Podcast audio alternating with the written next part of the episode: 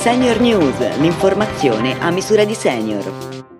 Ben a questa nuova edizione di Senior News, oggi interamente dedicata all'ipoacusia. In questi mesi ci siamo occupati più volte di ipoacusia che colpisce soprattutto le persone anziane e le protesi acustiche sono un ausilio molto importante per migliorare la qualità della loro vita, ma l'acquisizione dei dispositivi tramite gare pubbliche, come stabilito dai nuovi LEA, fa sì che un ipoacusico, per ottenere una protesi, non ha la possibilità di scegliere, grazie all'assistenza di un professionista specializzato come l'audioprotesista, il dispositivo dispositivo più adatto alle sue specifiche esigenze.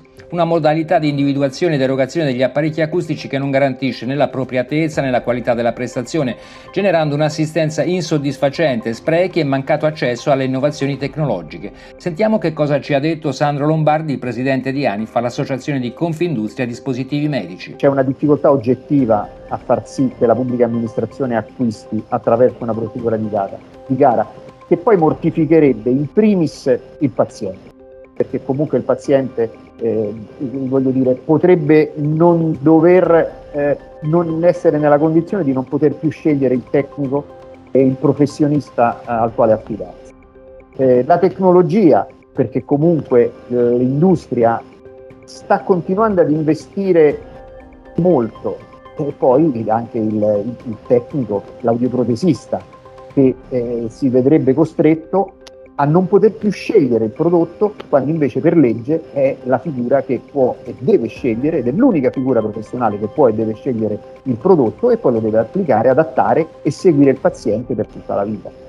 Ma perché si è voluto cambiare un sistema di assoluta eccellenza tuttora applicato dalle regioni che nel caso degli apparecchi acustici non hanno per fortuna ancora messo in essere la nuova normativa?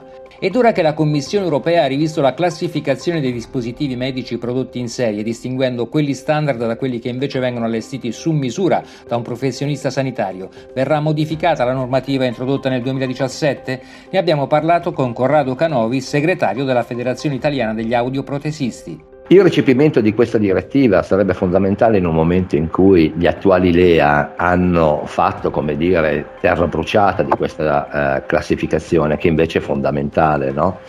perché permette di correggere quelle che sono le storture, di, di, di identificare un prodotto non finito, quindi non di serie, tra i prodotti che devono essere destinati ai pazienti.